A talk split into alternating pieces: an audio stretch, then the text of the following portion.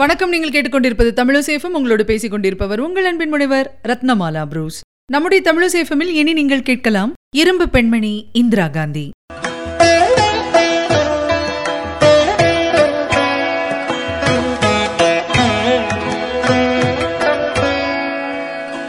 இந்திரா காந்தி இந்தியாவில் சாதனை படைத்த பெண்களில் முக்கியமானவர் என்றால் அது மறுக்க முடியாத உண்மை. எத்தனையோ பெண் தலைவர்கள் உருவெடுத்தாலும் இந்திரா காந்தி தன்னுடைய தனித்திறமையால் அவர்கள் அத்துணை பேரையும் கடந்து தனித்து தெரிகிறார் என்றால் அது மிகை கிடையாது. பெரும் சிறப்புமிக்க நேரு குடும்பத்தின் வாரிசாக இருந்தால் கூட அவர் அந்த நிலையை அடைவதற்கு பல தடைகளை தகர்த்தெறிந்து வந்துள்ளார் என்பதுதான் உண்மை. பண்டிட் ஜவஹர்லால் நேருவின் மகள் நாட்டின் முதல் பெண் பிரதமர் கிழக்கு பாகிஸ்தான் பகுதி வங்கதேசம் என்னும் தனிநாடாக உருவாக காரணமானவர். நாட்டில் அவசர நிலையை பிரகடனப்படுத்தியவர். பொற்கோயிலுக்குள் ராணுவத்தை அனுப்பியவர். காலிஸ்தான் தீவிரவாதிகளை ஒடுக்கியவர். இந்திய தேசிய காங்கிரஸ் பிளவுக்கு வித்திட்டு இந்திரா காங்கிரஸாக கட்சியை உருவாக்கியவர். இப்படி பல்வேறு பலங்களையும் பலவீனங்களையும் கொண்ட மாபெரும் தலைவராக விளங்கியவர்தான் இந்திரா காந்தி. ஆணாதிக்கம் மிகுந்த இந்த உலகத்தில் தனியொரு பெண்ணாக நின்று அனைத்து சவால்களையும் முறியடித்து உலக அரங்கில் குறிப்பிடத்தக்க தலைவர்களில் ஒருவராக உயர்ந்து விளங்கியவர்தான் இந்திரா காந்தி. அவர் சந்தித்த சோதனைகளும் அதனால் ஏற்பட்ட வேதனைகளும் மிக மிக அதிகம். ஆனால் அத்துணையையும் சாதனைகளாக்கிய பெருமை மிக்கவர் இந்திரா காந்தி. முன்னாள் பிரதமர் ஜவஹர்லால் நேரு கமலா தம்பதியினரின் ஒரே வாரிசான இந்திரா பிரியதர்ஷினி ஆயிரத்தி தொள்ளாயிரத்தி பதினேழாம் வருஷம் நவம்பர் பத்தொன்பதாம் தேதி ஆமதாபாத்தில் பிறந்தவர். செல்வச் செழிப்பும் மேற்கத்திய நாகரீகமும் நிறைந்த மோத்திலால் நேருவின் இல்லமான நாற்பத்தி ரெண்டு அறைகள் கொண்ட ஆனந்த பவன் மாடியில் விலை உயர்ந்த மேற்கத்திய ஆடைகள் இறக்குமதி செய்யப்பட்ட மரசாதனங்கள் இன்ன பிற ஆடம்பரப் பொருட்கள் கொழுந்துவிட்டு எரிந்து கொண்டிருந்தன. அந்நிய பொருட்களை புறக்கணிக்க காந்தி நாட்டு மக்களுக்கு விடுத்த அறைகூவலையொட்டி ஆனந்த பவனில் அரங்கேறிய இந்த காட்சிதான் சிறு குழந்தையாக இருந்த இந்திரா காந்தி அறிந்து கொண்ட முதல் அரசியல் நிகழ்வு என்றால் அதை மறுக்க முடியாது. ஆயிரத்தி தொள்ளாயிரத்தி இருபத்தி ஓராம் வருஷம் தாத்தா மோதிலால் நேருவின் மடியில் அமர்ந்து கொண்டு அலகாபாத் நீதிமன்ற நடவடிக்கைகளை கவனிக்க முயன்று கொண்டிருந்தார் நான்கு வயது இந்திரா பிரியதர்ஷினி. அதன் இறுதியில் தாத்தாவுக்கும் தந்தைக்கும் ஆறு மாத சிறை தண்டனை விதிக்கப்பட்டது. பிறகு அதுவே அவருக்கு பழகிவிட்டது. ஒரு கட்டத்தில் வீட்டுக்கு வரும் விருந்தினர்களை வரவேற்கும் இந்திரா வீட்டில் எல்லோரும் ஜெயிலுக்கு போய்விட்டார்கள் என்று பெருமிதத்தோடு சொல்லும் அளவுக்கு முன்னேறியிருந்தார். நாட்டுக்காக ஒரு குடும்பமே சிறைச்சாலைக்கு செல்வது பெருமைதான். ஆனால் சிறுமியாக இருந்த இந்திராவின் வாழ்வில் நேரு குடும்பத்தின் சிறைவாசம் ஏற்படுத்திய தாக்கம் மிக மிக அதிகம் என்றே சொல்ல வேண்டும். அன்பு செலுத்துவதற்கு அருகிலிருந்து கவனித்துக் கொள்ளுவதற்கு குடும்பத்தினர் யாரும் இல்லாத சூழல் அந்த சிறுமியின் வாழ்வில் தீராத தனிமையையும் மகிழ்ச்சி இல்லாத தன்மையையும் ஏற்படுத்தியது. அதுவே அவரை இறுக்கமானவராக மாற்றிவிட்டது. இதன் தாக்கம்தான் அவருடைய வாழ்நாள் முழுவதும் தொடர்ந்து வந்து கொண்டே இருந்தது. ஐந்து வயது முதல் பதினேழு வயது வரையுள்ள சிறுவர்களைக் கொண்டு தானே உருவாக்கிய வானர சேனையோடு சுதந்திர போராட்டத்தில் தன்னை இணைத்துக் கொண்டவர்தான் இந்திரா காந்தி. அப்பொழுது அவருக்கு பன்னிரண்டு வயது. கடிதங்கள் ரகசிய ஆவணங்களை காவல்துறையின் அடக்குமுறையை மீறி தலைவர்களிடம் கொண்டு போய் சேர்ப்பது தடியடியில் காயம்பட்ட சுதந்திர போராட்ட வீரர்கள் வீராங்கனைகளின் காயங்களுக்கு மருந்திடுவது என்று நீண்டு கொண்டே போனது இந்த வானர சேனையின் பணி. இந்திரா காந்தி ஆக்ஸ்போர்ட் பல்கலைக்கழகத்தில் நவீன வரலாறு பயின்றபோது Feroze Gandhi London school of எக்கனாமிக்ஸில் மாணவராயிருந்தார். அதற்கு முன்பே ஒரு இளம் சுதந்திர போராட்ட வீரராகவும் உடல்நலமற்ற கமலா நேருவின் அருகிலிருந்து கவனித்துக் கொண்ட தனக்கு அக்கறையோடு உதவியவராகவும் இந்திரா காந்தி அவரை அறிந்தே இருந்தார். பிறகு இந்த அறிமுகம் காதலானது.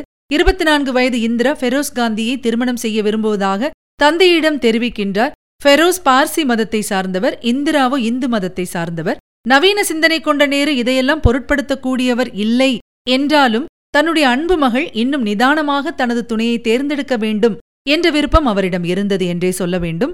ஆனால் இந்திரா காந்தியின் உறுதியால் தந்தையாகிய நேரு இறங்கி வர வேண்டிய சூழல் ஏற்பட்டது. ஆனால் நாட்டின் பல இடங்களிலிருந்தும் இந்த காதல் திருமணத்திற்கு எதிர்ப்பு வந்த வண்ணம் இருந்தது. காந்தியடிகளுக்கும் நேருவுக்கும் கூட எதிர்ப்பு கடிதங்கள் குவிந்தன. ஆனால் இந்திரா காந்தி அசைந்து கொடுக்கவே இல்லை. இறுதியில் காந்தியடிகள் தலையிட்டு அனைவரையும் அமைதிப்படுத்தி திருமணம் நடைபெற ஏற்பாடு செய்திருக்கின்றார். ஆயிரத்தி தொள்ளாயிரத்தி நாற்பத்தி இரண்டாம் வருஷம் மார்ச் மாதம் இருபத்தி ஆறாம் தேதி அந்த திருமணம் நடைபெற்றிருக்கின்றது. திருமணம் நடைபெற்ற ஆறே மாதத்தில் இந்திரா காந்தியும் ஃபெரோஸ் காந்தியும் வெள்ளையனை வெளியேறி இயக்கத்தில் பங்கு கொண்டு ஓராண்டு காலம் சிறைக்கு சென்றிருக்கின்றார்கள். இந்தியா விடுதலை அடைந்ததும் பிரதமர் நேருவின் வீட்டு நிர்வாகம் இந்தியா பாகிஸ்தான் பிரிவினை மற்றும் உள்நாட்டு மதக் கலவரத்தில் அகதிகளானவர்களுக்கு காந்தியோடு சேர்ந்து பணியாற்றுதல் தனது தந்தையோடு வெளிநாடுகளுக்கு அரசுமுறை பயணங்களை மேற்கொள்ளுதல் இந்த மாதிரியான முக்கிய பொறுப்புகளை இந்திரா காந்தி ஏற்க வேண்டியிருந்தது. இது அவருக்கு அரசியல் வெளியுறவு கொள்கை ராஜதந்திரம் தொடர்பான பயிற்சியாக அமைந்தது. அதீத கடமை உணர்ச்சியோடும் அர்ப்பணிப்போடும் இந்திரா அவற்றில் ஈடுபட்டிருக்கின்றார். ஜவஹர்லால் நேரு மரணம் அடைந்தபோது ஆனந்த பவனம் தேசத்துக்கு அர்ப்பணிக்கப்பட்டிருந்தது. குடியிருக்கு வீடு கூட இல்லாத நிலையில்தான் நேரு இந்திராவை விட்டு சென்றிருந்தார். நேருவின் மரணத்துக்கு பிறகு துயரத்தில் ஆழ்ந்திருந்த இந்திரா காந்தி அகில இந்திய காங்கிரஸ் தலைவர் காமராஜர் பிரதமர் லால் பகதூர் சாஸ்திரி இவர்களின் வற்புறுத்தலால் சாஸ்திரி அமைச்சரவையில் செய்தி ஒளிபரப்புத்துறை அமைச்சராகியிருக்கின்றார் பிறகு நடந்ததுதான் வரலாறு. பொதுத் தேர்தலுக்கு பதிமூன்று மாதங்களே இருந்த நிலையில் சாஸ்திரியின் எதிர்பாராத மரணம் நிகழ்ந்தபோது காமராஜர் பிரதமர் பதவியை ஏற்க மறுத்துவிட்டு இந்திரா காந்தியின் பெயரை முன்மொழிந்தார். மக்கள் செல்வாக்கு மிகுந்த நேருவுக்குப் பிறகு நாடு முழுவதும் இந்திராவை எளிய மக்கள் மத்தியில் பிரபலமாக இருந்தார். ஆயிரத்தி தொள்ளாயிரத்தி அறுபத்தி ஆறாம் வருஷம் ஜனவரி பத்தொன்பதாம் தேதி இந்திரா காந்தி இந்தியாவின் முதல் பெண் பிரதமரானார். பாராளுமன்ற மைய மண்டபத்திலிருந்து பதவியேற்க ஒரு கிலோமீட்டர் தூரத்தில் உள்ள குடியரசுத் தலைவர் மாளிகைக்கு இந்திரா காந்தி மக்கள் வெள்ளத்தில் மிதந்து செல்வதற்கு நெடுநேரம் ஆகியிருந்தது. மூன்றாண்டுகளில் சீனா பாகிஸ்தான் என இரண்டு போர்கள் நேரு சாஸ்திரி இருபெரும் தலைவர்களின் மரணம் மழையின்மை வறட்சி உணவு பற்றாக்குறை அந்நிய செலாவணி கையிருப்பின்மை உலக சந்தையில் உணவுப் பொருட்களை வாங்க முடியாத சூழல் தானியங்களுக்கு அமெரிக்க பொதுச்சட்டம் என்று மிகவும் நெருக்கடியான சவால்கள் மிகுந்த சூழ்நிலையிலேயே இந்திரா காந்தி இந்தியாவின் பிரதமராக பொறுப்பேற்றார். வங்கிகளை தேசியமயமாக்கியது மன்னர் மானியத்தை ஒழித்தது உணவுக்கு அமெரிக்காவை சார்ந்திருந்த பசியும் பஞ்சமுமான ஒரு தேசத்தை பசுமை புரட்சியின் மூலம் உணவு உற்பத்தியில் தன்னிறைவு அடையச் செய்தது துணிச்சலோடும் ராஜதந்திரத்தோடும் பாகிஸ்தானிலிருந்து வங்காளதேசத்தை பிரித்து தனி நாடாக்கியது. வல்லரசுகளின் கண்ணில் மண்ணை தூவிவிட்டு அணுகுண்டு சோதனை நிகழ்த்தியது. நேருவின் தொடர்ச்சியான விஞ்ஞான அறிவியல் தொழில்நுட்பத்துறையை வளர்த்தெடுத்தது என்று இந்திரா காந்தியின் சாதனைகள் வரலாற்று சிறப்பு மிக்கவை இந்திய வரலாற்றின் மிகவும் நெருக்கடியான காலகட்டங்களை அசாத்திய துணிச்சலோடு கையாண்டு இந்தியாவை வளர்ச்சிப் பாதையில் அழைத்துச் சென்ற பெருமை அவருக்கு உண்டு. அவசர நிலை பிரகடனம் அவரது வரலாற்றில் மிகப்பெரிய கரும்புள்ளி என்றே சொல்ல வேண்டும்.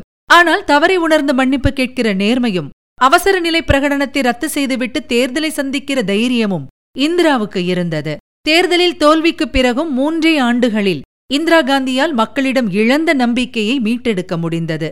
ஆயிரத்தி தொள்ளாயிரத்து எண்பதாம் வருஷம் பாராளுமன்ற தேர்தலில் இந்திரா காந்தி தலைமையில் காங்கிரஸ் கட்சி முன்னூற்று எழுபத்து நான்கு இடங்களில் மகத்தான வெற்றி அடைந்திருந்தது. ஆயிரத்தி தொள்ளாயிரத்தி எண்பத்தி நான்கில் பஞ்சாபில் பொற்கோயில் வளாகத்துக்குள் புகுந்திருந்த காலிஸ்தான் தீவிரவாதிகளை அடக்க ஆபரேஷன் ப்ளூ ஸ்டார் உத்தரவில் கையெழுத்திடும் போதே தனது மரண சாசனத்திலும் கையெழுத்திடுகிறோம் என்பதை இந்திரா காந்தி உணர்ந்திருந்தார்.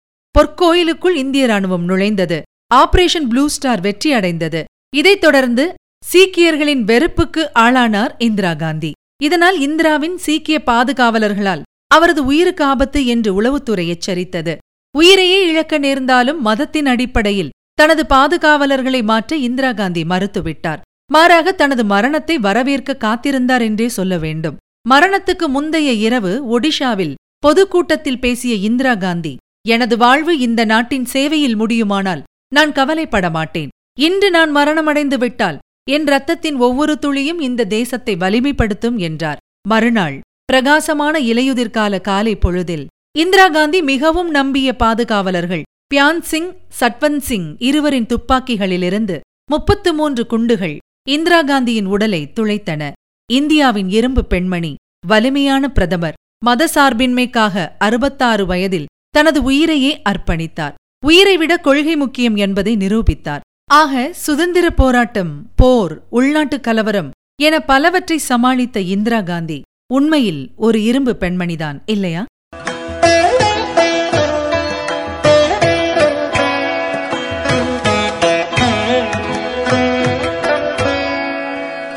நேர்கள் இதுவரை கேட்டது இரும்பு பெண்மணி இந்திரா காந்தி. வழங்கியவர் உங்கள் அன்பின் முனைவர் ரத்னமாலா புரூஸ். தொடர்ந்து இணைந்திருங்கள் இது உங்கள் தமிழோசேஃபம் இது எட்டு திக்கும் எதிரொலிக்கட்டும்